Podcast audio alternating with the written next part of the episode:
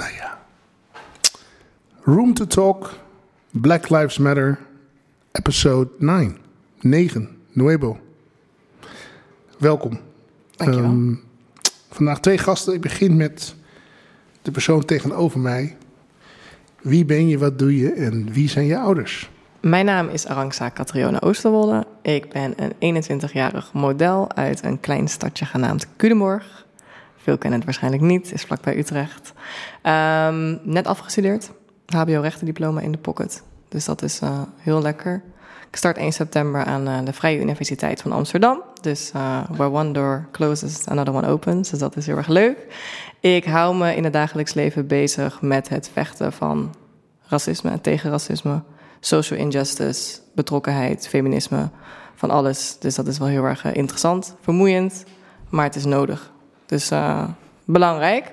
En wie zijn mijn ouders? Ik heb een eh, vader van Surinaamse komaf. Die is sinds zijn 16 naar Nederland gekomen. En een moeder met Nederlandse roots. Ja, Welkom. dankjewel. En naast jou zit Eh, Saudi, Saudi Sandvliet. Ik ben eh, docent op de HVA ondertussen. Dan geef ik het vak Afro-Nederlandse Studies. Dat is een vak dat ik zelf heb opgezet, bedacht en eh, wat, dat ik zelf organiseer en lessing geef. Eh het vak is uiteindelijk ooit een keertje begonnen op de UvA, maar daar misschien later meer over. Naast dit eh, geef ik ook les op, de, op een middelbare school in Amsterdam Zuidoost, het Ingenieur Lely Lyceum. En daar geef ik het vak maatschappijleer.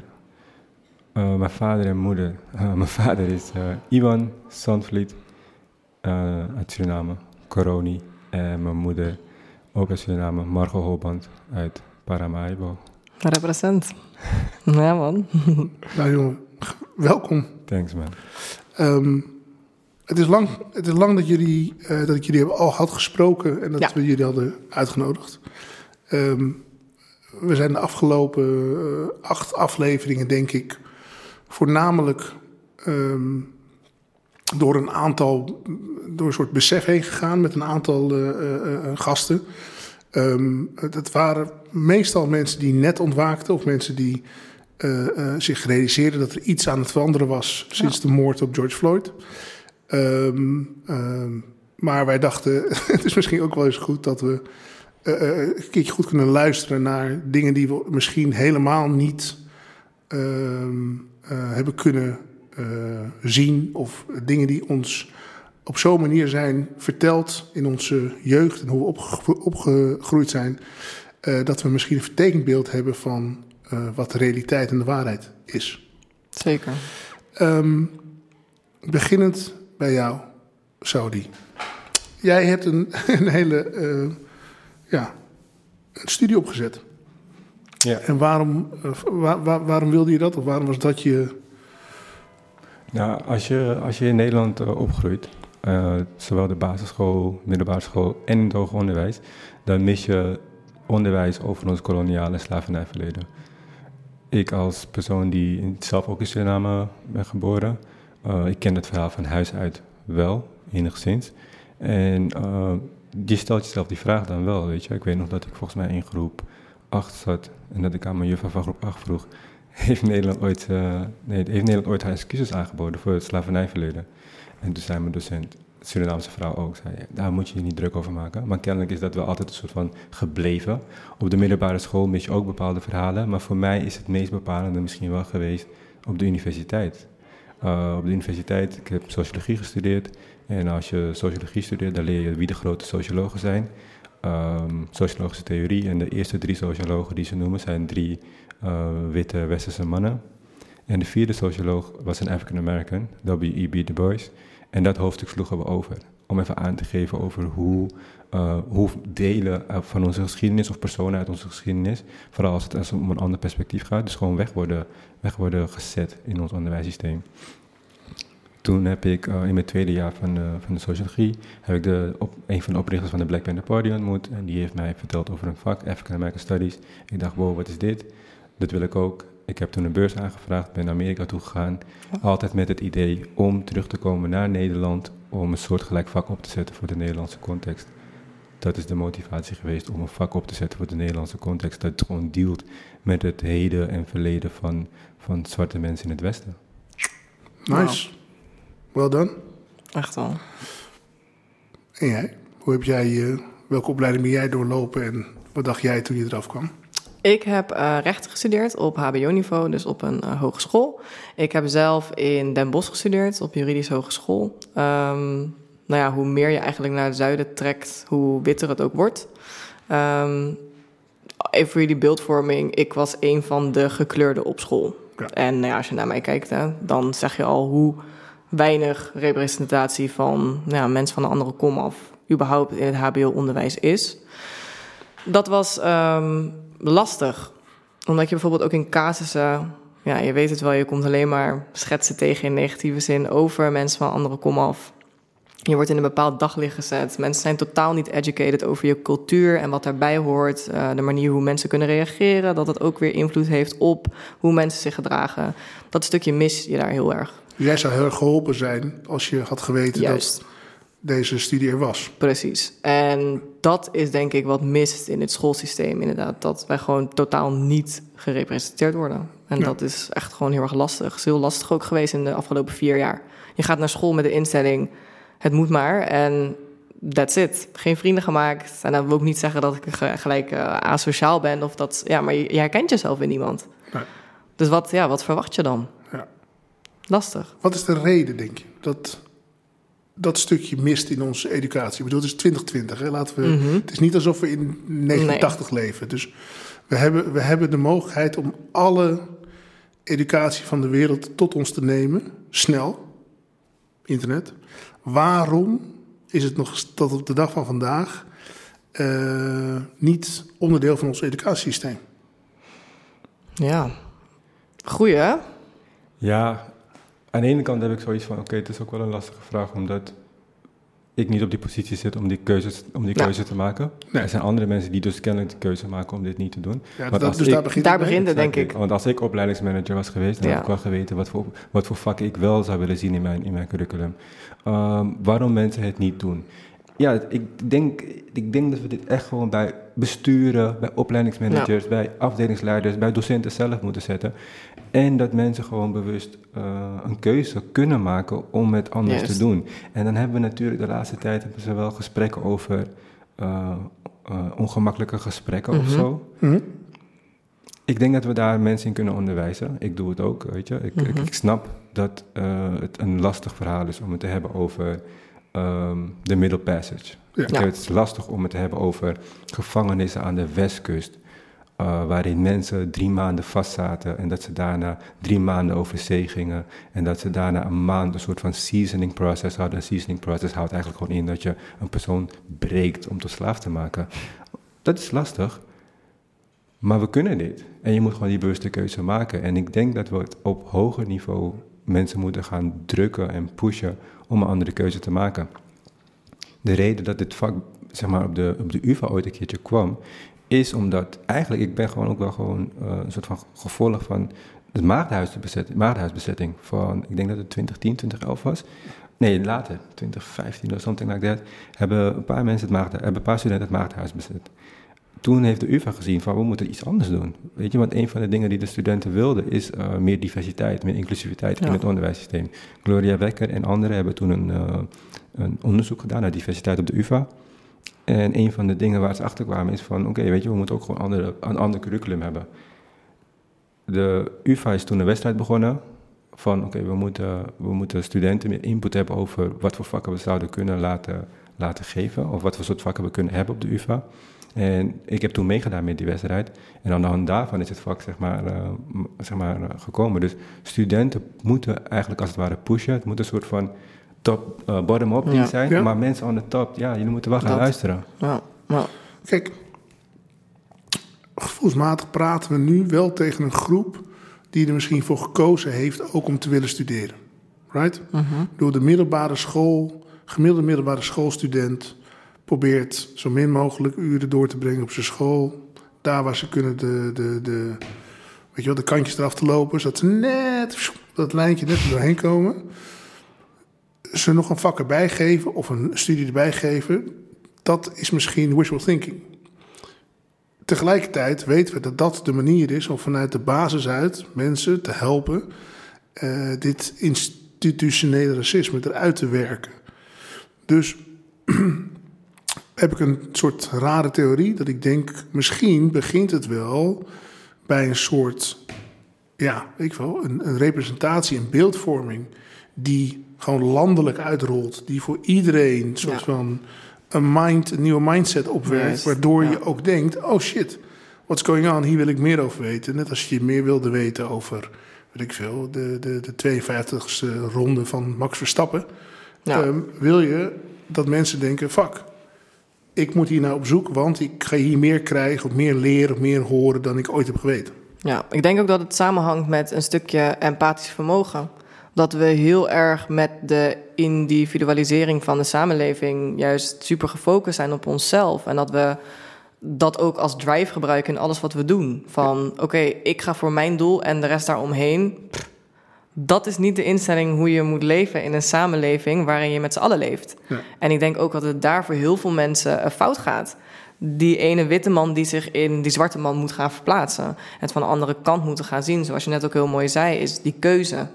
Die keuze om verder te gaan, om verder te kijken, om dat extra vak te volgen, om dat extra vak aan te bieden als school. Ja. En daarin keuze maken van, zoals je net ook mooi zei, van hè, moet je dan een extra vak gaan geven of ga je juist een ander vak daarvoor vervangen? Ja. Dat is iemand die dan op die stoel gaat zitten en vanuit dat empathische vermogen gaat kijken in het voordeel van eh, ja, de zwarte persoon eigenlijk. Oké, is dat nodig? En met zo'n beeldvorming misschien op empathie inspelen. En kunnen we diegene helpen? Laten we ervan uitgaan dat degene die nu de beslissing moet maken, nog niet weet wat precies er moet gebeuren. Mhm. Wat, wat kunnen wij aanreiken?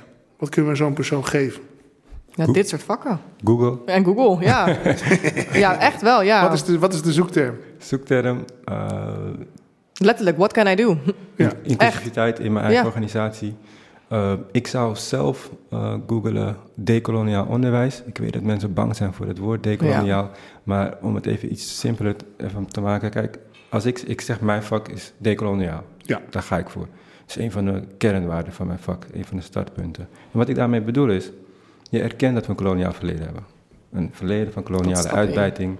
Een verleden van dehumanisering. Een verleden van eh, extrification. Dus dat je gewoon mensen afpakt uit een land en mineralen afpakt uit een land. Dat erkennen we. Je erkent dat het koloniaal verleden effect heeft op het heden. Weet je, Ja. ik zit hier nu, zonder kolonialisme zat ik hier niet. Ehm, racisme, zonder kolonialisme hadden we dat niet. Ja, Ehm, seksisme, homofobie, heel veel van die dingen komen uit ehm, een aantal eeuwen terug. Ja. Als je zeg maar dan het woordje de ervoor plaatst, dan wat je eigenlijk gewoon zegt is, op dit moment in het heden ga ik alles eraan doen om die koloniale effecten die we nu nog hebben, te niet te doen. Ja. Af te breken. af te Ja. breken. En dat is wat ik probeer te doen met mijn onderwijssysteem. En dat is ook denk ik wat onderwijsdirecteuren, opleidingsmanagers, ehm, ministerie van OCW ehm, kan doen. Maar hiervoor had je het ook over, ik vond, ik vond het interessant wat je zei, je zei iets over van, ehm, dat er een soort van, ehm, Noodzaak. Een noodzaak moet komen in, door waar je, mee, waar je mee geconfronteerd wordt Ja, in de echte wereld. Die beeldvorming brengt jou op exploratiedrift. En dan zou, ik- dan zou ik wel gewoon, ik wil daar wel iets kritischer naar zijn. Volgens mij, in het Engels zouden ze zeggen, we've been doing this. ja. Literally. Ja. What else? Maar hoe dan? 2011, het moment dat eh, Jerry Afrië en Quincy Gairo zeggen: hé, hey, Zwarte Piet is racisme. Ja. Ja. Dat was het moment, dat jij heel mooi wat je net zei, dat mensen empathie hadden kunnen hebben. En hadden kunnen zeggen: wow, je voelt dit. Oké, eh, mensen gaan natuurlijk, dit is wat wij Nederlanders heel vaak doen, we gaan het hebben over de toon van het debat en niet zozeer meer De de inhoud. inhoud. Inhoud? Oh nee, maar waarom staat, waarom staat er racisme op? Omdat dat het is, maar oké, weet je, mensen gingen vooral hebben oh, het is racisme, het is racisme. Maar we've been doing this. En dan heb ik het nu over 2011. Maar eigenlijk, like, we houden ervan om, het over, over, om naar Amerika te kijken. Ja. Civil Rights Movement. Of we houden ervan om naar Zuid-Afrika te kijken. Uh, uh, apartheid. We've been telling people in the West... dit is niet goed. Als we zo met elkaar om blijven gaan... gaat, gaat het echt verkeerd. Gloria Wekker met haar term uh, witte onschuld en het cultureel archief. Ze heeft een paar keer bij Buitenhof gezeten om uit te leggen wat ze daarmee bedoelt. Mensen zeggen dit. Philomena Asset is ook een onderzoeker uh, die op dit moment in Amerika woont. Heeft het concept bedacht, alledaags racisme. Het moment dat je bijvoorbeeld tegen iemand zegt: Oh, je zal het wel koud hebben. Oh, moet je niet uit de zon? Ehm, ehm, ehm, Ja, dat wat zit je dingen. haar raar? Eh, mag ik je haar voelen? Ja. Eh, al die opmerkingen. We- We've been telling people. We hebben mensen echt al gezegd, doe dit soort dingen niet. Zowel op individueel niveau als op structureel niveau. We kunnen, er- we kunnen echt een andere wereld verbeelden. eh, maar ik denk dat mensen op key positions andere keuzes moeten maken. En als ze die keuzes niet kunnen of willen maken, moeten ze zichzelf de vraag stellen of ze op de juiste positie zitten. Dat. En ik denk ook organisaties moeten daar sneller ook en harder op tegen optreden. Ik bedoel, het is bizar. Bijvoorbeeld met Aquasi hetzelfde. Hij werd gewoon door een post van iemand die in vertrouwen zijn adres krijgt om daar te werken. Wordt hij vervolgens bedreigd, worden er allerlei dingen gebeurd. En die man wordt op non-actief gesteld. That's it. Ja. Non-actief gesteld. Dat is het. Toevallig Dat is het. een bedrijf ook Ja. uit Culemborg, heel toevallig, waar ik dan vandaan kom. Is heel toevallig, hè? Echt heel toevallig. Mhm. echt, echt heel toevallig. En ik weet ook wat voor soort mensen in Culemborg wonen als ik ga kijken naar de diversiteit ten opzichte van bijvoorbeeld een plek als Amsterdam. Ja. Ehm, en dan denk ik van, we moeten daar harder op tegen treden. En dan zeggen mensen, ja, moeten we dan mensen gaan cancelen als ze zulke dingen doen? Ja, want het kan niet meer. Het wordt niet meer getolereerd. En zodra je gaat zeggen, wij staan niet voor racisme... en zodra racis- racisme gebeurt en je doet niks... wat voor beeld stuur je dan naar de wereld uit? Want dan wordt er eigenlijk toch gezegd van... we tolereren niet, maar het gebeurt. Jammer, maar we gaan weer verder. ja. That Maar- doesn't sit right. Maar dan nog, nog terug naar mijn punt, is dat ik denk dat de groep waar we tegen hebben verteld, tot op heden, dat waren misschien eh, de mensen die qua vermogen er iets had mee hadden kunnen doen, maar ook zeg maar het konden ontvangen in de vorm die het, die het gekregen heeft. Juist. Maar er is nog een hele groep die, dat niet, die daar niet toe in staat is. En het- dat, zegt, dat, zegt niet, dat zegt net zoveel over dat wij moeten leren om eh, de grote groep aan te spreken. Maar, en zij moeten leren om beter te luisteren. Maar die groep die dus eh, niet de juiste literatuur erbij pakt. Die niet op de juiste momenten eh, eh, eh, eh, gaat inlezen over En wat nou- omgeving, uiteraard. ja, hoe kunnen we die helpen om het probleem te erkennen? En dat ze niet hoeven terug te komen en hoeven te zeggen van ja, maar als je, als je het me verplicht, dan zet ik mijn hak in het zand. Als je tegen me zegt dat het niet zo is, dan, eh, dan, eh, dan doe ik niet mee. Weet je wel? Dat is een hele denk, menselijke reactie Ja, dat het mensen gebeurt. het niet snappen. Ja. Ja, kijk, en ik, ik, heb dan, ik werk vanuit het onderwijs en je hoort wel eens dat mensen het bij het onderwijs leggen. En als docent zijn, ik weet dat docenten gewoon superveel moeten doen en niet heel veel betaald worden. Dus ik zal ook als mijn docentenpet opzetten en ik Ja. weet, oké, weet je, we moeten veel doen. Maar dit is wel een van de dingen die echt noodzakelijk zijn. Uh, en we kunnen dat bijvoorbeeld doen via de docentenopleiding. Dus Ja. om, daar, om het daar even over te hebben. Maar daarnaast, het klopt, weet je, docenten in het onderwijs kunnen niet alles doen. Want in Amerika hebben ze al sinds de jaren 60 of de jaren 70, sinds de Civil Rights Movement, hebben ze Ethnic Studies Department, weet je. Ze hebben Chicano Studies, ze hebben African American Studies, ze hebben Afrikanen Studies, ze hebben uh, Women Studies. Maar ze hebben nog steeds Donald Trump als president. Precies. ja. Zo, onderwijs gaat er niet per se. En ik wist dit niet eens, daar kan je nagaan. Ik weet dit niet. Ja. Ik weet niet dat Amerika dit heeft. Want in de high school movies, in de series... Ja, zit het allemaal niet in. Exactly. Weet je, dus je kan, zeg maar, onderwijs, we gaan het niet alleen redden met onderwijs. We hebben ook verschillende facetten, verschillende sectoren. Kunnen, moeten we het anders gaan doen? En wat- ja, je, zei, het- je zei net wel iets interessants. En het- ik denk dat we het over eigenlijk een soort van beloning moeten hebben. Weet je, als je mensen, heel erg maatschappijleer wordt dit, maar als je mensen wilt socialiseren, dan moet je gaan werken met sancties. Uh, je moet mensen laten zien, oké, we hebben een nieuwe set van uh, normen en waarden. En een van de waarden die wij gewoon kennelijk moeten gaan opnemen als Nederland is antiracisme. Ja. Wij gaan niet racistisch zijn. Uh, we hebben 400, jaar, 400 plus jaar kolonialisme gehad. En kolonialisme kan je alleen hebben met racisme. So we need to fight this. En dan moeten we misschien wel actief gaan zeggen... een van onze kernwaarden als land... is dat we tegen racisme zijn. Ja. En uitspreken. Maar Hardop. hardop, hardop uitspreken. juist. Maar daarnaast moet je dus ook een set van normen, regels. En een set van gewoonten gaan hebben. Maar deze kan je alleen maar tot jezelf innemen, internaliseren. Uh, als, als je positieve beloning krijgt, als je het goed doet.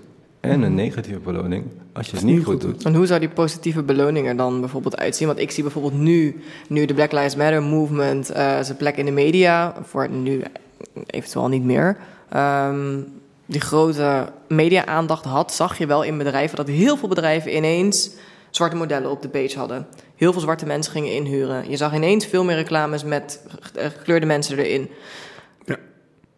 Dat voelt voor mij soms ook heel dubbel. Dat ik dan denk, nu wel. Ja, maar over drie maanden niet meer. Ja, Dus wat, hoe, ja, hoe, hoe, hoe zien we dat voor ons? Nou ja. Vraag ik me soms wel af. kijk, ik denk, als het institutioneel racisme ons probleem is, moeten wij institutioneel Ja. eh, iets veranderen. Ja. Weet je wel? Dus, dus we zullen het van binnenuit helemaal opnieuw moeten opbouwen. En ik ben het helemaal met je eens dat daar gewoon regels tegenover moeten staan. Een soort code of conduct. Van zo doen we het. Eh, we kunnen onze les goed leren van hoe de MeToo-beweging is, eh, Ja. is, eh, is omarmd. En hoe die zeg maar als een soort stormram gewoon, weet je wel, no hostages, gewoon door. En, Ja. en da- ik denk dat we daar veel van kunnen leren. En tegelijkertijd moeten mensen snappen wat het is. Weet je wel, wat is institutioneel racisme? Wat is, weet je waar hebben we dat allemaal op gebouwd? Er zijn genoeg eh, mensen van kleur die zeggen... ja, mijn ouders zeiden gewoon van eh buck up en door. Die Ja. zeiden gewoon van eh, eh, niet erover lullen, gewoon je werk doen en zo Ja. goed mogelijk. Weet je wel, dus er is overduidelijk nog een gesprek voor het gesprek. Met Eh, onszelf. ja, van, weet je wel, wat, wat hebben wij eigenlijk allemaal niet gezien? En nu weet ik, Saudi, dat jij meer hebt gezien dan, dan de meesten. Dus, weet je wel, jij hebt ook, jij hebt ook gedoken in ons, in, ons, in ons verleden en gezien waar zeg maar, al die kleine eh, haakjes zijn gemaakt om het huidige systeem eh, leefbaar te houden voor een bepaalde groep.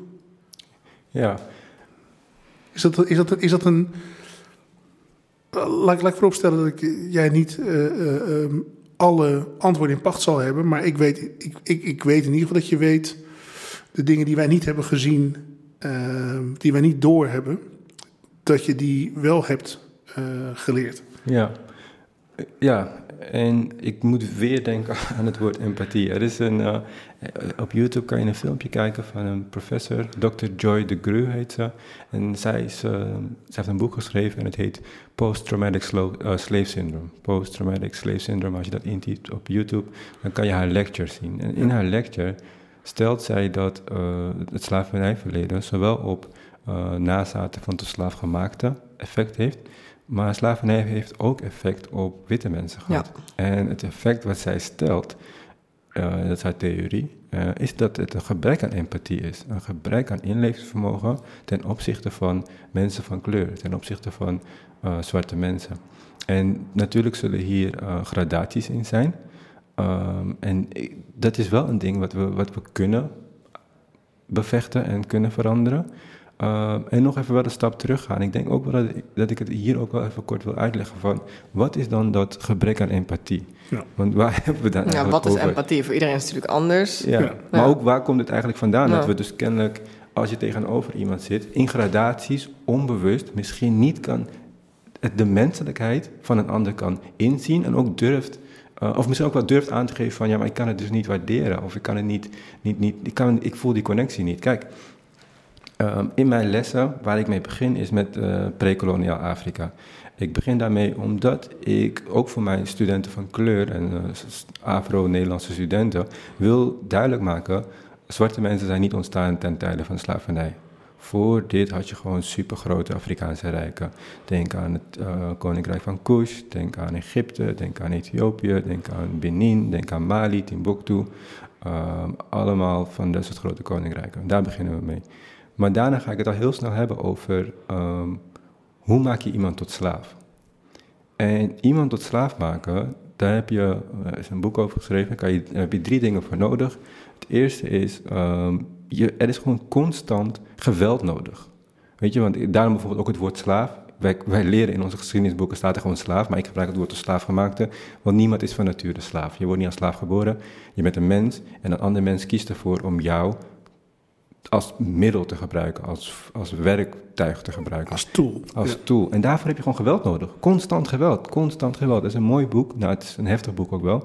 Van Marlon James. The Book of Night Women. Is een novel. Maar hij presteert het als schrijver om op elke pagina geweld terug te laten komen. Om even aan te geven wat slavernij is. Ja. Elke pagina krijgt iemand een klap. Of wordt er heet water op iemand gegooid. Of wordt er iemand verkracht. Of wordt er iets in de fik gestoken. Elke pagina is er geweld. En ik denk dat het misschien bijna een soort van truc van hem is om aan te geven: dit is wat slavernij is. En aangezien wij in de geschiedenisboeken zinnen hebben staan als. De slaven waren ook heel gelukkig. De, Europe de, de grote grondbezitters gingen naar Afrika toe om slaven op te halen. Ehm, de slaven moesten heel hard werken. Nee, ja, de slaven moesten heel hard werken. Ik denk dan, editor, uitgever, wie liet die mensen zo hard werken, man? Dat moet je erbij staan. En wat had je ervoor nodig om die mensen zo hard te laten werken? Maar oké, dat is punt één. Tweede punt is, je moet ervoor kiezen, je moet als, om iemand een slaaf te maken, moet je zeg maar zeggen, jij bent een mens, maar ik, er, ik erken jouw familiebanden niet. Het moment dat ik jou wil verkopen aan iemand anders, doe ik dat. Dat is punt twee. Punt drie is dat je een mens in het algemeen onteert. Weet je, die persoon is afhankelijk voor kleding van jou. Eten, van jou. Uh, op één been staan, dat, moet jij, dat bepaal jij voor die persoon. Die persoon kan constant onteerd worden. Onthoud goed, hè, als je dit 200 jaar lang doet, 200 plus jaar lang doet, zeg maar, als we zeg maar naar Nederland kijken, maar ik neem ook Groot-Brittannië erbij of uh, Frankrijk erbij, daar hebben we misschien over 400 plus jaar. Als je dit doet in het Westen, dan zijn er constant gewoon beelden in jouw hoofd over die andere persoon.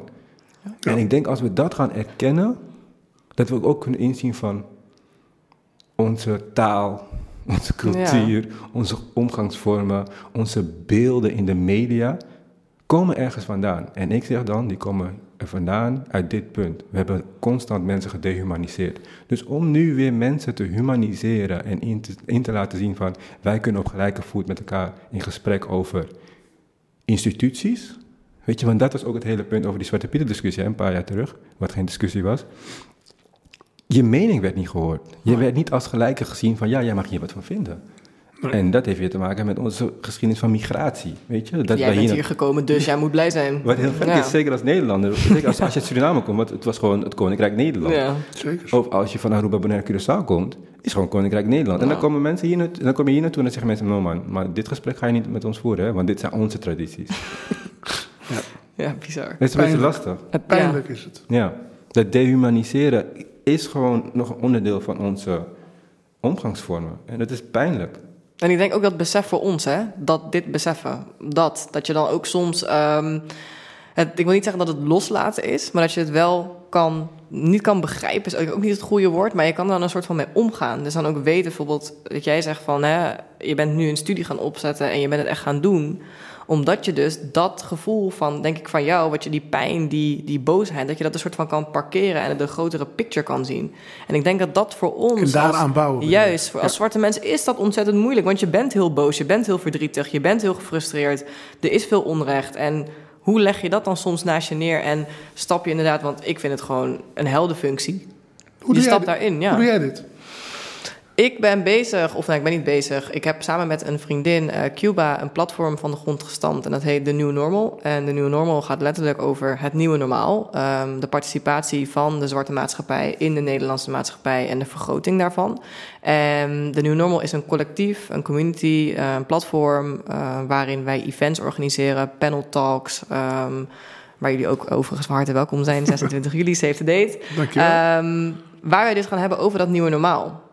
En dat willen wij doen door middel van jullie te horen, ons te horen, ervaringen te delen. Uh, maar het is niet alleen maar voor zwarte mensen, maar ook voor witte mensen juist heel interessant. Ja. En dat is ook waar we heel erg op doelen. Dat juist mensen uh, die, niet van, ja, die niet zwart zijn, daar komen om te leren. Ja. Om ook hun ervaringen te delen.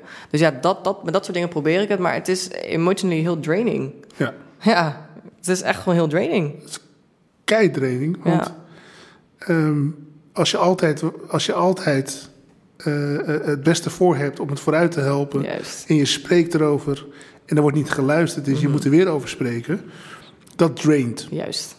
En dat brengt je ook, denk ik, op punten waar bijvoorbeeld iemand zoals Aquasi ja. emotioneel mm -hmm. uh, terechtkomt. Ja. Want als er niet naar je geluisterd wordt. Ja. Emotie is all you have left. Je woorden zijn niet genoeg. Blijkbaar. Je kan het zo mooi zeggen, je kan het in het Spaans zeggen, in het Frans. Je kan het. Je kan voor alles doen. Maar als de inhoud niet wordt erkend, omdat jij bijvoorbeeld met. Als je dit bijvoorbeeld alleen al doet, ben je boos. Ja. Dus nu ineens kan ik, niet, kan ik niet met passie praten. Passie kennen we nu niet meer. Dus je ziet altijd dat het heel erg onterecht op een negatieve vorm wordt neergezet. En ik vind dan zo iemand als Aquasi die zichzelf staande blijft houden. Dat is, dat, dat is onmenselijk. Dat iemand dat moet doen om gehoord te kunnen worden. Hoe. ehm, de kinderen, mijn dochter is 14, dus die zit nu eh, eh, tweede jaar gaat ze middelbare school. Leuke leeftijd. Eh, super, super, super leuke leeftijd voor haar. Ja. Eh, niet, niet per se voor mij. Ehm, ehm, er is net een motie door de Tweede Kamer heen eh, gegooid, gezet, geduwd, getrokken. Ja, geweldig. Ehm, kun je daar iets over vertellen? En dan, daarna wil ik graag met jullie praten over die generatie die nu 14 is, die dus nu pas begint. Wat kan die verwachten? Ja, het zijn volgens mij dus drie jonge dames uit Amsterdam. Ik ken alleen één naam, sorry, Lakisha. En dus de andere twee namen die ik niet ken, excuses daarvoor. Maar Maar- ik schrijf ze gewoon uit de geschiedenis nu, sorry. Ja. ik ga zo meteen op Insta schrijven. Zeg ik toch even de namen erbij. Maar zet- je kan ze volgen op Instagram, zet je in. Ze zijn een initiatief gestart om een motie... eh, ze zijn sowieso een burgerinitiatief gestart... handtekeningen verzameld om antiracistisch onderwijs op te nemen... verplicht op te nemen in het Nederlands onderwijssysteem. Nice. Eh, handtekeningen binnen een week volgens mij binnengekregen. En eh debat eh, is dus aangevraagd en is gevoerd en die motie is aangenomen. En volgens mij zijn ze dus nu bij, op, op beleidsniveau bezig om, eh, om, eh, om te gaan kijken hoe, hoe doe je dit. Ja. Eh, want dat komt wel weer aan, we hebben de vraag wat jij zei, weet je, want we moeten op een gegeven moment, je hebt gelijk, we moeten op een gegeven moment ook de mensen Ja. bereiken die we normaal niet bereiken. Juist. Daar wou ik wel even aan toevoegen. Maar dit is ook iets wat, gewoon, waar we gewoon leiderschap voor nodig hebben. En wat witte mensen onderling kunnen doen. Ja. Uh, maar terug naar de motie. Ehm, ja, geweldig. Ik ben zo trots op, op, op deze dames. En ik ben sowieso echt gewoon blij dat ik... eh, Ja, natuurlijk niet blij, want liever heb je deze eh, beweging Niet. niet, nodig. Niet. Maar. Uh, ik ben wel geïnspireerd dat ik hier onderdeel van ben, weet je. Want het is zo'n mooie beweging qua verschillende generaties. Ik heb net twee namen genoemd. uh, Gloria Wekker, Philomena Asset. Maar je hebt ook gewoon mensen als uh, Ernestine Compalius uh, van Bijlmer Parktheater. Je hebt André Reder, documentairemaker. Er is een, er is een uh, standbeeld op, op, Ja. op, op uh, Bijlmerplein van uh, Anton de Kom. Er is een standbeeld in Amsterdam, Oost, in Oosterpark. Uh, van een slavernijmonument. En dit is zeg maar, dus omdat mensen hebben gezegd van wij willen dit. Ja. Weet je? Dus, en dat zijn Ja. oudere mensen. Dit zijn Mhm. nu mensen die 50, 60, 70 zijn. En dan heb je die, zeg maar, onze generatie van dertigers, weet je. Ehm, die, ja, een paar namen. eh, Naomi Pieter, Clarice Cargard, uh, uh, Aquasi, uh, Michel de Sayas, uh, Simone Seifert, Kunta, Rincho. Ehm, en dan heb je dus maar, nog die jongeren van 18, 19, 20 of nog jonger. Er gaat, ik denk dat zij nog meer op de deuren gaan, uh, gaan, gaan rammen van dit is hoe het ook kan. Mijn, mijn, mijn, mijn dochter is nog in de naïeve wereld. Mijn dochter is, uh, uh, zit op het uh, Spinoza. Ja. En um, zij hoeft in basis hoeft ze niet na te denken over met wie ze omgaat, wie haar vriendinnen zijn. En die zijn gelukkig alle uh, culturele afkomsten.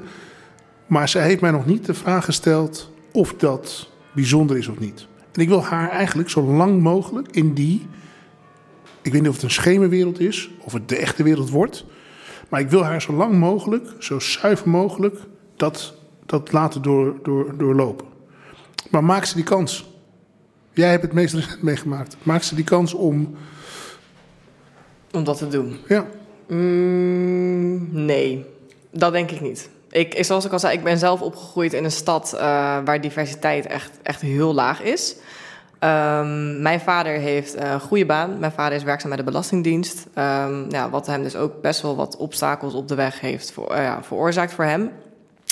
En zij voor ons. En zij voor ons, uiteraard. Um, en hij komt van de generatie, mijn vader is 58 jaar oud, nog van de generatie van jouw juf, die zegt: daar moet je niet druk om maken. Hè, waarom het zo is dat. Uh, ja, bijvoorbeeld een Zwarte Piet bestaat. Waarom het zo is dat Nederland nog geen uh, excuses heeft aangeboden voor het slavernijverleden. Mijn vader was van die generatie. Van joh, hè, het is erg maar door, want je toekomst. Dus hij is nog echt van het harde werken en dan kom je er. Nu, hij merkt, ik ben nu 21 en hij merkt dat ik mezelf inzet, zie je dat bij hem ook dat nu loskomt. Van nu is de tijd dat ik eindelijk mijn verhalen kwijt kan, ook tegen jou. Mijn vader heeft altijd gezegd vanaf dag één, meisje, letterlijk deze woorden, vergeet niet dat je zwart bent. Ja. Ook al zullen ze jou missteken voor een Marokkaan, ook al zullen ze jou missteken voor iemand die, ehm, nou ja, dan niet per se missteken, maar zullen ze je zien als een halve Nederlander, weet dat je at the end of the day altijd zwart bent. En dat is heel belangrijk. En toen ik jonger was, 14, 15, was het zo van. ja, oké, eh, maar alsnog, racisme is niet zo erg hier. Ja, tot je dan op een gegeven moment wat ouder wordt. En hij heeft altijd opengestaan om erover te praten. Maar hij heeft mij nooit bijvoorbeeld gezegd van... Hè, specifiek kijk uit. Ja. Want als je dat tegen je kinderen ook gaat zeggen... eh, denk ik ook die angst van ouders... wat doet dat met een kind? Ja. Gaat mijn kind dan bang worden om bepaalde dingen te doen? Gaat mijn kind dan... Als ik dan terugkijk, denk ik van... had het me verteld? Oké, dat is goed advies. Ja, had het me verteld. Waarom? Omdat ik dat nu pas besef. Ja. Bepaalde dingen. Van, inderdaad, het werkt echt zo. Ja. Zoals eh, net ook heel mooi verteld werd. Wat dat slavernij ook met witte mensen doet. Als ik dat toen had geweten... dat dat de reden is waarom sommige mensen ons niet zien... zoals zij bijvoorbeeld een ander wit persoon wel zien... had ik daar ook bepaalde signalen in kunnen herkennen. Ja. Dat mensen uit reflex aan mijn haar willen zetten, zitten. Of dat mensen me dingen eh, vragen als, kam je je haar? Dat dat ook iets is, een nasleep is van bepaalde dingen. Ja. Want ik had vroeger dacht van, ja, misschien weten ze het echt niet. Oké, waarschijnlijk weten ze het ook echt niet, maar dat maakt het niet oké. Nee. Ja, dat denk ik. Hoe vaak eh, denk jij. Het is gewoon. eh, het zegt niks over jou, maar over, de, over je opdrachtgevers. Hoe vaak denk je dat jij de safe choice was voor de persoon van kleur? Te vaak, light skin privilege, that's the thing. Ja, Omdat ik, eh, ik heb een lichtere skin, ik ben half Nederlands. Nou, daar hoor je de grapjes als, nou, dan ben je nog half goed. Mensen zeggen dit letterlijk tegen me. Mensen zeggen dit letterlijk tegen me. ja, En dat is gewoon bizar. En ik ben daar ook zeer van op de hoogte. En dat is ook dat ik mezelf nog meer geroepen voel om me dan uit te spreken. Omdat ik weet dat witte mensen sneller naar mij zullen luisteren dan naar jullie. Ja. Echt plat gezegd. Het is gewoon waarheid. Het werkt in de praktijk zo. En ook dat was voor mij een pijnlijk moment om te herkennen. Want ik, ik identificeer me gewoon als zwart. En door dat dan te beseffen is het wel even van zo. Ja. Ja, Dat is slikken. ja, slikken en ook soms beseffen dat je ook op sommige momenten, ook als light-skin privileged person, soms stil moet zijn. Om juist die mic te geven aan iemand die zwart is, letterlijk zwarter is dan ik, Ja. die hele andere dingen meemaakt dan ik. Ja. Om het vanuit dat perspectief te zien. Want witte mensen zullen mij dus meer zien als een persoon, literally, dan een zwart persoon. Dit is een interessant punt. Dit is, dit is een super interessant punt. Want ik spreek gelukkig ook wel eens andere eh, mensen van kleur uit de reclame. En die zeggen dan eh, dat ze niet zoveel hebben meegemaakt of niks hebben meegemaakt in hun carrière. Dat ze eigenlijk best wel makkelijk eh, hun, hun, hun bestaan hebben kunnen winnen. Mhm. En dat ze. en, en, en als ik naar mijn eigen carrière kijk, dan denk ik dat ik misschien nou, op twee handen dan, of, of twee paar handen kan tellen hoe vaak ik met racisme in aanraking ben gekomen. Maar wat ze 100% overslaan, is dat ze niet eh, bedenken dat er naast hun niemand anders Dankjewel. van kleur. Dankjewel. Jij Was- bent de uitzondering. Zij Daarom werkt het voor jou. Ja, Ja. en dan, en dan denk je, oh, oh, Ja, ze konden mij gewoon hebben, want ik was Juist. misschien maar acht, achttiende procent van het geheel. Dus ja, precies. die pakken er wel even bij. Ja.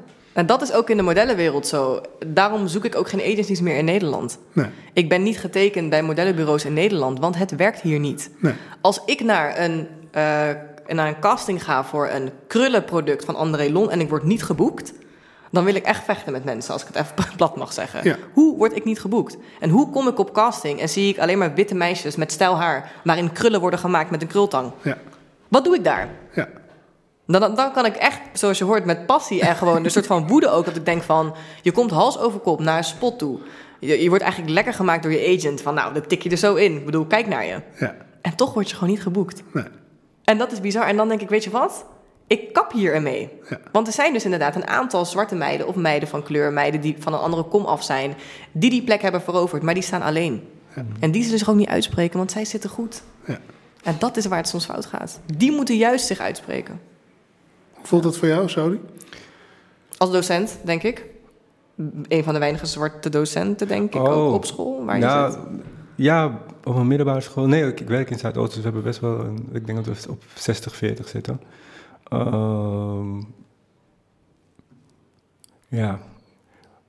Eh, Nog even over het vak, even over mijn vak dan heel kort. Wat ik in ieder geval doe met mijn vak, eh Afro-Nederlandse studies. ehm, je kan, als je decoloniaal bent, kan je op verschillende manieren decoloniaal zijn. hè. Dus qua curriculum, dus wat, wat leer je studenten? Eh, qua pedagogiek, hoe ga je met studenten om? Ik probeer Ja. mijn studenten niet als studentennummer te zien, maar gewoon als persoon. Ja. Ehm, dus een veilige omgeving creëren. Qua didactiek ook eh, decoloniaal. Dus je hoeft niet bij mij per se een paper te schrijven, hoewel ik dat nu al twee keer heb gedaan, maar ze moeten bij mij ook. ehm, ehm, ehm, ze moeten sowieso altijd een eindpresentatie doen. We houden niet kennis voor onszelf, maar dan gaan we gewoon in Bama Park Theater staan en dan gaan studenten gewoon hun paper presenteren, dat zodat de hele gemeenschap kan, kan mee profiteren van wat zij de afgelopen 8 tot 16 weken hebben geleerd. En het laatste waar je decoloniaal in kan zijn, is je organisatie. En in mijn organisatie van mijn vak, zeker op de HVA, het laatste, laatste semester, heb ik ervoor gezorgd dat mijn hele, hele eh, al mijn gastdocenten Afro-Nederlandse gastdocenten waren. Frank Dachtenstein heeft het over slavernij. Uh, Patricia de Gomez heeft het over de afschaffing van slavernij. Guno Jones weet veel over uh, migratie. Simone Zeefuik uh, is, van de, is onder andere van de hashtag Decolonize the Museum en weet veel over hedendaagse bewegingen.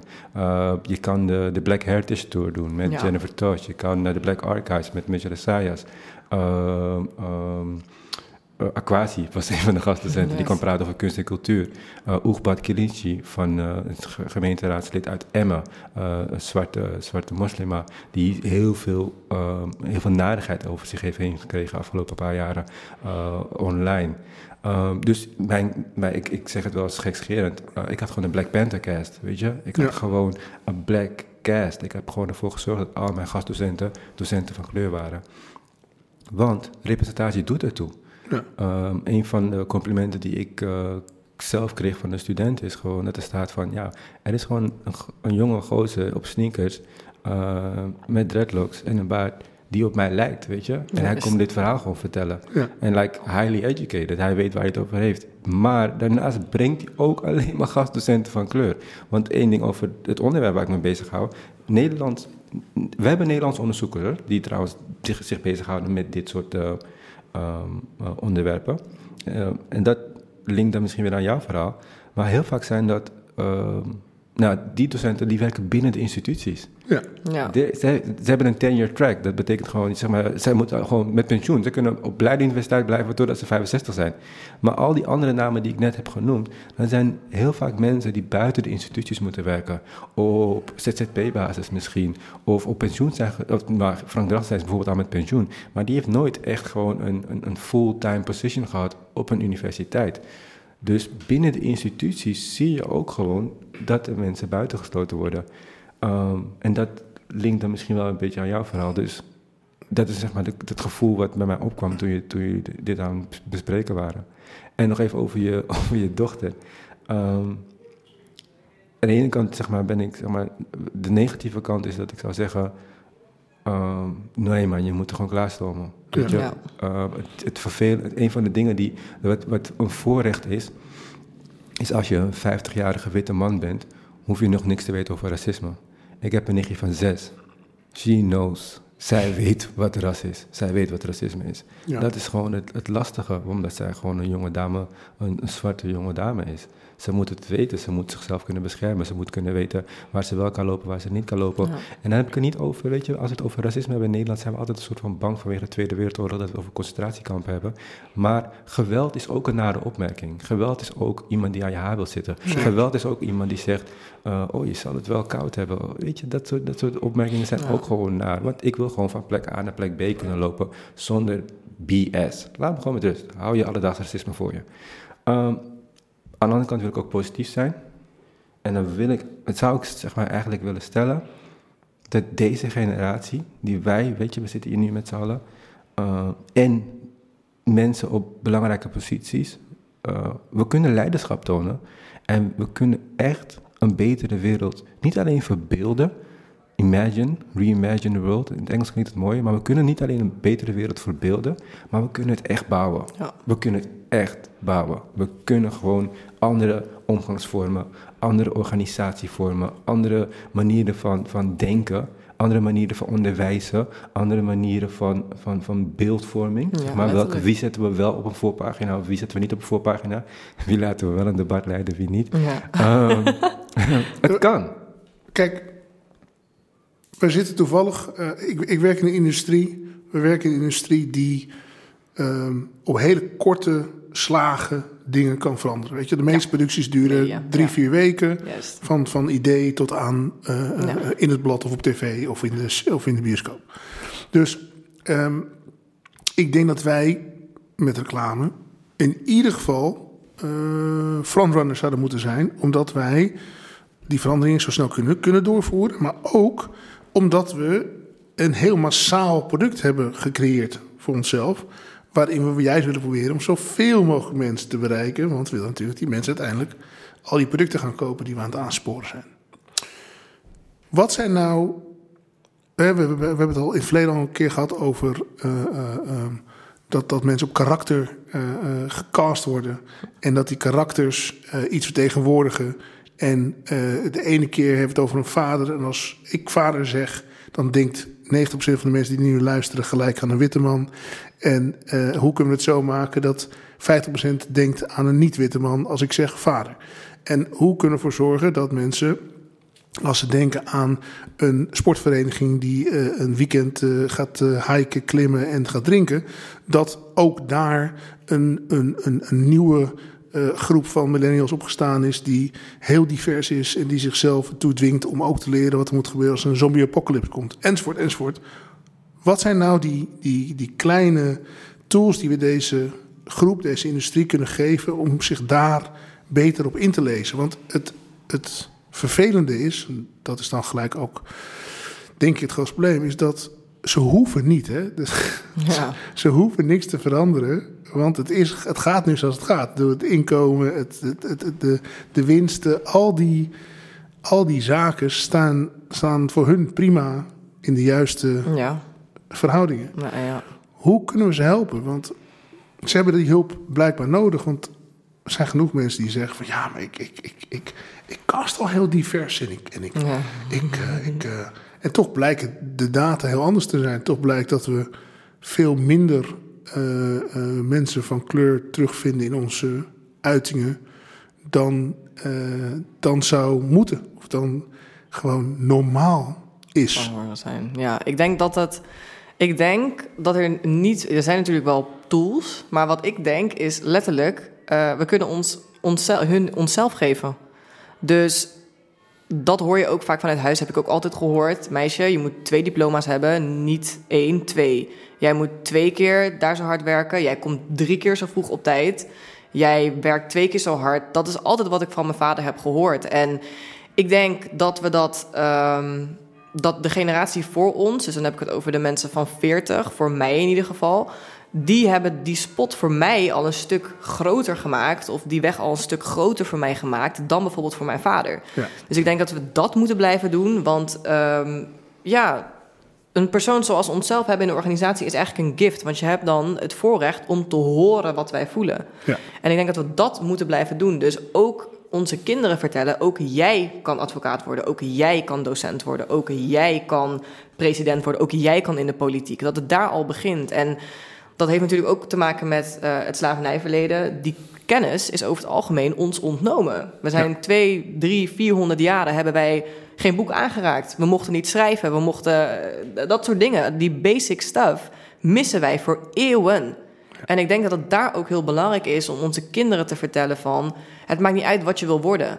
Een verschil zie ik bijvoorbeeld als ik vroeger bijvoorbeeld thuis kwam van... hé, hey, pa, eh, ik wil bijvoorbeeld nagelstylist gaan worden. Mijn vaders eerste reactie is dan... pak je boek, want ga niet werken. Ik merkte bijvoorbeeld bij mijn vriendinnen dat als zij met dat idee kwamen... dan maken we nu voor jou de achtertuin een nagelsalon Ja. die support, die, dat inzien van als jij een droom hebt, die kan je waarmaken. Dat is wat ik soms miste vanuit mijn vader. Kwam ik thuis, ik wil advocaat worden, let's go. Ja. Zeg maar, die dingen, dat soort dingen, die support mis, mis ik in ieder geval soms vanuit mijn familie meer dan dat ik bijvoorbeeld bij mijn witte vriendinnen wel zag. Ja. En dat is de reden waarom zij binnen no time wel iets van de grond kregen. Omdat die ouders dachten, oh je wilt iets, je kan het, let's go. Ja. Terwijl mijn vader wat meer terughoudender was van die boze enge wereld. dat gaat je pakken. En ik Ja. denk dat we dat ook echt, echt moeten doen voor onze kinderen. Kijk, er is een stukje, er is een stukje be connected. Ja, En zeker als je in de, in de reclame werkt, dan eh, word je meestal als een kruiwagen je erin ge- ge- Ja. geladen. En ehm, ehm, het is meestal zo dat iemand eh, waar jij op lijkt, of die op jou lijkt, die stelt jou voor en die zegt: ah, je moet anders eh, even die en die even bellen, want die kan dit zeker. Of je, eh, heb je mijn vriend Pietje Puk al ontmoet, die zat bij mij op de studie. En, en zo, zonder dat we dat doorhebben, is er gewoon een voorkeursbeweging ja. die, die, die, die een bepaalde eh, eh, kleur het, voor, het voordeel van de twijfel geeft, altijd voor mag lopen. ja. Dus dan gaan, kom je toch weer terug bij de beginselen, bij de, het stukje educatie. Is dat misschien is het een idee om die educatie in huis te halen. Om bijvoorbeeld ja. eh, naast de afdeling HR ook de, ook de afdeling culture te hebben. Waarin je aan kan kloppen en kan zeggen: hey, hoe zit dit eigenlijk? Waarom, wie moet ik hiervoor hebben om dit verhaal beter te kunnen vertellen? Als ik dan een verhaal ga vertellen over de Hajj, of ik ga een verhaal vertellen over. eh, ik wel, een, een Marokkaanse kerst. Dat je dat kan vragen aan de mensen die dat ook daadwerkelijk hebben ervaren, omdat ze dat zijn. En niet iets wat we onszelf adopteren. Wat in de reclame heel normaal is. Hè? In de reclame, een soort chameleons zijn we. ja. De ene keer dan weten we heel veel van, eh, van zorg. Dan weten we weer heel veel van juwelen. En dan weten we weer heel veel van... Maar we ownen het nooit. Nee. Dus misschien is het helemaal geen slecht idee om een soort... Ik wel, culture. Loket culture. Wat denk jij, Saudi? Ik zie je kijken. Je hebt een studie opgezet. Dus een loket culture, kan dat? Eh, en daar gaan dan media mensen in zitten die elkaar gaan coachen op, op het gebied van, Ik denk van dat culturele sensitiv- sensitiviteit. dat... En ik denk ook dat er gewoon docenten in moeten. Gewoon mensen met knowledge. Eén, één ding wat ik sowieso elke persoon die in de media werkt wil meegeven. Een boekentip. Als echt als een docent. een boekentip. Jan Nederveen Pietersen, White on Black. White on Black van Jan Nederveen Pietersen is volgens mij een boek van de 80s. ehm, ehm, een wit Nederlandse man. Die heeft een boek geschreven en die is, heeft gewoon naar posters gekeken, naar films gekeken, naar commercials gekeken. Geproduceerd in het Westen waarin zwarte mensen werden gepro eh, geprotesteerd. En je ziet gewoon een, een, een, ehm, een lijn, Ja. eh, eenzelfde soort idee. Weet je, dat wij hier zo gek deden over, eh, over Zwarte Piet. Eh, in Londen, in Groot-Brittannië, hadden ze het een paar jaar ervoor met de. Ja. Uh, In Frankrijk hadden ze het met ehm, ehm, die Bananya. Um, in de States hadden ze het met Sambo en uh, Aunt Jemina en Uncle Tom. Um, dat boek moet je echt een keer doornemen. Want in dat boek geeft hij ook gewoon aan van waar onze denkbeelden vandaan komen. Um, in mijn vak, wat ik bijvoorbeeld ook een keertje altijd doe, is zeg maar ook heel gek misschien, maar als we naar, naar landkaarten gaan kijken, naar landkaarten uit de, uit de 16e eeuw of 17e eeuw, dan zie je dat Europa even groot is gemaakt als Afrika. Weet je, die beelden, die zijn gewoon een soort, het is gewoon een trickle-down effect in hoe wij ook nu beelden Ja, naar buiten willen uitzenden. Uh, dus zo'n zo'n zo'n culture, hoe noem je het? Loket. Culture Loket is een idee en dan zou ik in ieder geval dat boek van Jan Nederveen Pietersen neerzetten. Want er zitten ook gewoon superveel plaatjes in waarin je gewoon... Ja, Wat handig is voor reclame mensen. Ja, wat gewoon helpt. Weet je, wat, oké, weet je, niet iedereen gaat eh, gewoon een boek met duizend woorden helemaal doorspitten. Dat hoeft niet. Maar hij heeft gewoon superveel gewoon afbeeldingen ook erin die gewoon laten zien van oké, maar ze deden dit dus in de jaren 50, 60.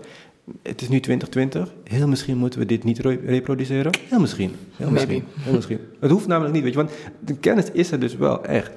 Uh, maar ja, daar wil ik nog even op ingaan. Kennelijk hoeft dat dus niet. Dat- zou jouw stelling zijn, weet je? Nou ja, blijkbaar. Ik bedoel, dat nogmaals, het is 20 fucking 20. Ik heb dit gesprek nog steeds. Ik, ik ben iets sceptischer. Weet je wat ik. Weet je wat, misschien is het ook wel een soort van. Misschien komt nu de activist in mij naar boven. Ehm, weet je wat het is? Als deze instituties zo doorgaan. Je ziet het onderwijs.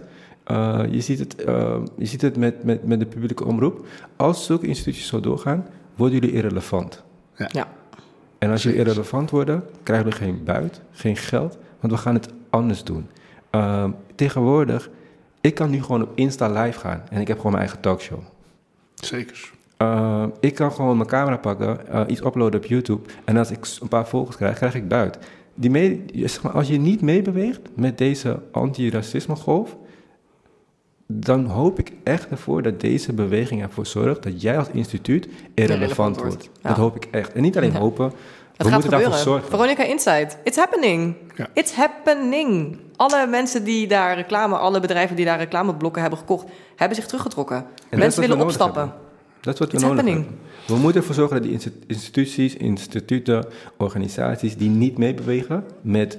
Want we, we, zeggen, we zeggen eigenlijk gewoon gelijkwaardigheid. Basically. basically. Behandel ons gewoon gelijk. Ja. Wees, niet, wees niet racistisch. Noem mens geen zwarte piet. Exactly. Wees niet seksistisch. Wees niet homofoob. Ja. Uh, doe dat niet. En als je dat wel doet, dan ben je als institutie gewoon irrelevant. Ja. En dan gaan wij het ergens anders zoeken. En dan gaan we ons geld ergens anders uitgeven dat zou me, dat is even als reactie op jouw stelling van, uh, het is niet meer nodig. Ik weet niet man, ik ben, ik, ik ben kritischer daarop. Wij kunnen ervoor zorgen dat deze uh, mediabedrijven of alle andere soorten bedrijven... Kijk, ik geef mijn vak nu op de HVA. Als de HVA lastig gaat doen, huur ik een zaaltje en dan laat ik mijn studenten naar mij toe komen. Ja. Kijk naar de Black, kijk naar de Black Archives. Ja. Uh, Amsterdams Archief wil niet meedoen of musea willen niet meedoen. De Black Archives hier in Amsterdam-Oost gewoon drie jongeren uit Amsterdam beginnen gewoon een archief. en mensen komen gewoon er naartoe. Hele andere organisaties, jullie zijn gewoon irrelevant nu. Daar moeten we op inzetten. Zorg ervoor dat die organisaties gewoon irrelevant worden. Dus laten we niet van nature gewoon denken van... ja, ze, ze, hoeven niet te luisteren. Laten we ze laten luisteren door ze irrelevant te maken. Ja, dat is denk ik ook heel belangrijk. Want ik merk dat we heel vaak inderdaad dingen willen sugarcoaten. Dus altijd willen zeggen van we willen iets... maar aan de andere kant, ze hoeven het niet. Hè. We moeten denk ik afstappen van dat... Want ze moeten, het, moet, het moet wel. En ook al wil je niet luisteren, dat kan, maar dan praat ik gewoon niet meer met jou. En ik denk dat het, oh ja, daar wilde ik nog wel even op inhaken van, met wie ga je in discussie? Ik merk dat ik dat ook steeds meer, um, dat ik daar selectiever in word. Ga ik echt met de basic mainstream racist uit Culemborg in discussie over racisme? Of ga ik een gesprek inplannen met de maatschappelijke organisatie in mijn dorp? Want wie gaat me helpen? Ja, gaat die plain racist mij zetten in de gemeenteraad? Nee. Maar die maatschappelijke organisatie gaat mij wel helpen om antiracisme training op middelbare scholen te geven. Ja. Waar, waar gaat je energie naartoe? Dat is denk ik ook heel belangrijk, die stap verder durven zoeken. Ook denken van, als ik met dit probleem ergens aanklop, misschien hoor je nee, maar je bent er wel geweest. Die persoon gaat wel morgen op werk vertellen dat jij bent geweest. Wie weet zit daar wel een zwarte man in de organisatie die denkt van, hé, hey, dat wil ik oppakken. Zo snel gaat het. Het durven, denk ik. Durven te doen, durven uit te spreken. Op hogere niveaus. Dat is belangrijk. Ik vind het heel, heel sterk wat je zegt. Dat we ook echt gewoon selectief kunnen zijn. Ja. Uh, ik ben bijvoorbeeld heel selectief met mijn media-optredens. Uh, met mijn vak en de hele Black Lives Matter-beweging hebben heel veel mensen mij gebeld en geappt en gemaild en gedit en dat. Maar ik zeg gewoon, ik ga gewoon niet. Nee. Sowieso als je racism porn wilt, van kan je me vertellen toen je elf was?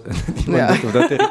hey, oh, luister, dat, luister dat. Ik doe dat niet. Hè. Ik ga, ik ga, ik, je bent niet mijn psycholoog. Ik ga niet met jou over mijn trauma vertellen. Ik ga toch ook niet aan jou vragen... hey, ga even zitten en vertel me over jouw... Uh, uh, Verkrachting. Seksueel misbruik. Ja, nee. Want, en dat is zeg maar... De, mensen snappen echt niet wat racisme zeg maar, effect, voor effect kan hebben op mensen. Het is gewoon geweld en het is traumatisch. Dus stop met vragen van... hey, kan je een keertje vertellen toen je zeven was, toen dit gebeurde...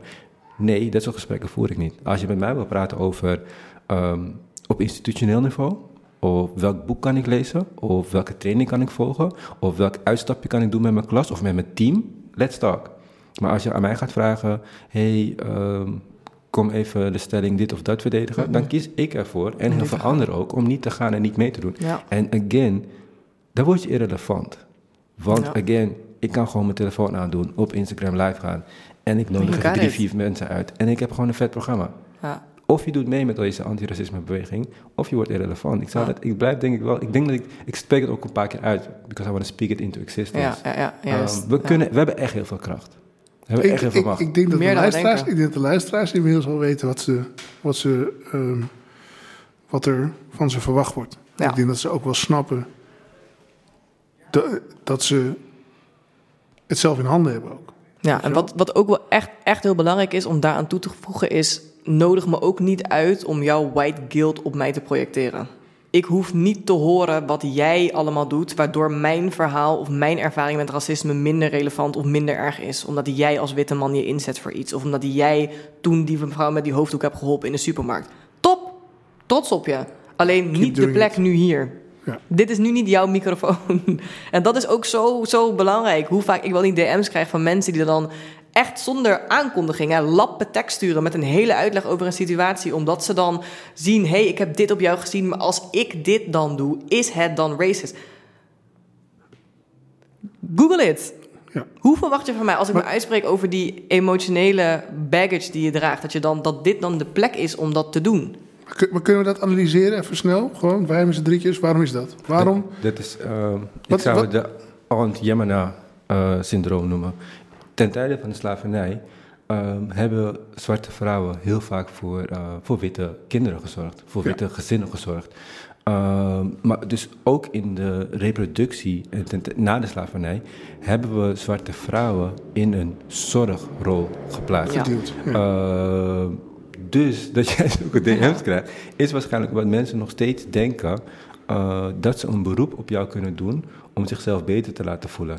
En again, weet je, het is niet één op één in toe te passen. En Nee, historisch, als historische luisteren zullen zeggen, ja, waar is de data, dit en dat. Maar ik ben een socioloog en ik probeer ook verbanden tussen dingen te zien.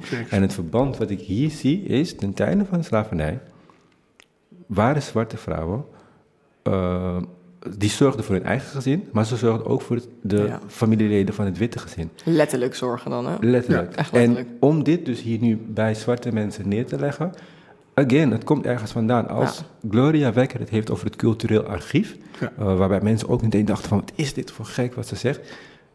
Wij hebben gewoon normen, waarden en gewoonten die voortstammen uit ons koloniaal verleden. En een van de dingen is dus waarschijnlijk dat uh, we kennen het koloniaal verleden, van, we kennen het koloniale uitbuiting en we kennen het slavernijverleden. En mensen willen zich ook echt wel beter voelen hierdoor. En willen dus kennelijk dit bij jou neerleggen, zodat jij uh, voor ze zorgt en zegt... Oh nee. We're oké, Ja. we're ja. oké. Um, maar ik denk dat we naar de stap toe moeten, dat mensen ook gewoon gaan zeggen van... Oké, weet je, um, als jij iets doet voor de samenleving, hoef je niet per se uh, shout-outs te krijgen. Nee, je hoeft geen validatie daarvoor te krijgen. It's the bare minimum. Ja. Want we moeten... Hoe heet die organisatie van je? New Normal. New normal, ja. ja. Het nieuwe We normaal. het nieuwe normaal. letterlijk, letterlijk. Antiracistisch zijn is gewoon Ja. nieuw normaal. Echt. Don't be a racist. Zo. That's it. Geen grappen. Nee. Don't be a racist. That's Lijkt op structureel niveau en op individueel niveau. En je zei het net echt, je zei, volgens mij zei je net iets van, uh, mensen kunnen het, right? Something like that. En ik hoop ook dat mensen die naar dit luisteren, met een soort van kracht die vandaan komen van... Ja. We, we, kunnen echt een hele andere maatschappij creëren. Mm -hmm. En weet je, vooral in de media dan, als het zeg maar met, 30, 30, met uh, drie weken kan, begin vandaag. Weet je, ik, heb, ik zit dan in een iets logere organisatie, onderwijs. Het duurt iets langer. Maar als je vandaag begint, hebben we misschien 2021, 2022 een heel nieuw curriculum. Ja. Jongens, dankjewel. Dit was een uh, gesprek die, denk ik, een hoop uh, haakjes biedt ja. om verder te kunnen. Ik denk dat het een gesprek is waarmee we ook konden aanraken waar we vandaan komen. Uh, maar zelfs ook kunnen aanraken waar we naartoe moeten. Ja. Dus daar ben ik jullie zeer dankbaar voor. Thank you. Voordat we afsluiten wil ik nog even weten... zijn er onderwerpen die we nog niet aangeraakt hebben... waar je het wel nog over wil hebben? 26 juli ga je wat organiseren? Ja, de New Normal uh, is in de panden van Lola B, Black-owned organisatie... die anti-kraakpanden en events en dergelijke onderbrengt... in leegstaande panden in Zuidoost... Um, heel mooi collectief, mooi inzet. Zet zich ook heel erg in voor de omgeving, voor Amsterdam en voornamelijk in Zuidoost. Um, daar hebben we het over het nieuwe normaal, letterlijk. No tolerance, no racist zone, anti-racism wordt daar besproken. Moet je ergens inschrijven? Of Ja. Hoe, uh... Ja, de nieuwe normal op Instagram. Als je daar naartoe gaat, RSVP-link, meld je snel aan. Want er is ook eten. Heel belangrijk, heel erg leuk. Dus jullie zijn van harte welkom. Nice. En jij, Saudi, is er nog iets wat jij nog niet besproken hebt vandaag... die je nog op tafel zou willen gooien? Nou, ik wil je in ieder geval bedanken voor het gesprek. Ja, Dat is fijn. echt leerzaam. Uh, en ja, misschien als docent gesproken, uh, blijf lezen, uh, blijf documentaires checken. Er zijn echt een paar goede documentaires op Netflix. Uh, er is een documentaire over Concerning Violence, van een boek van Frans Fanon, ingesproken door Lauren Hill. Kan niet fout zijn dus. Ehm, wat echt goed laat zien wat kolonialisme is. Want dat is zeg maar, we hebben van die grote termen, weet je. Institutioneel racisme, alledaags racisme, kolonialisme, slavernij zijn altijd van die grote begrippen. En ik denk dat het wel belangrijk gaat zijn dat we het kleiner gaan maken, zodat mensen Ja. gaan inzien wat het is. Ehm, en ja, blijf lezen. Je kan ook op mijn website kijken binnenkort. www.avroneelstudies.nl En check anders ehm, wit huiswerk, check Ja. de Black Archives, check de hashtag Decolonize Museum. Ehm, ehm, er, zijn zo, er, is, er is echt heel veel werk en er zijn supergoeie sprekers en denkers die jou en je organisatie beter kunnen, eh, verder kunnen brengen. Dank je zeer. Thank you for having us.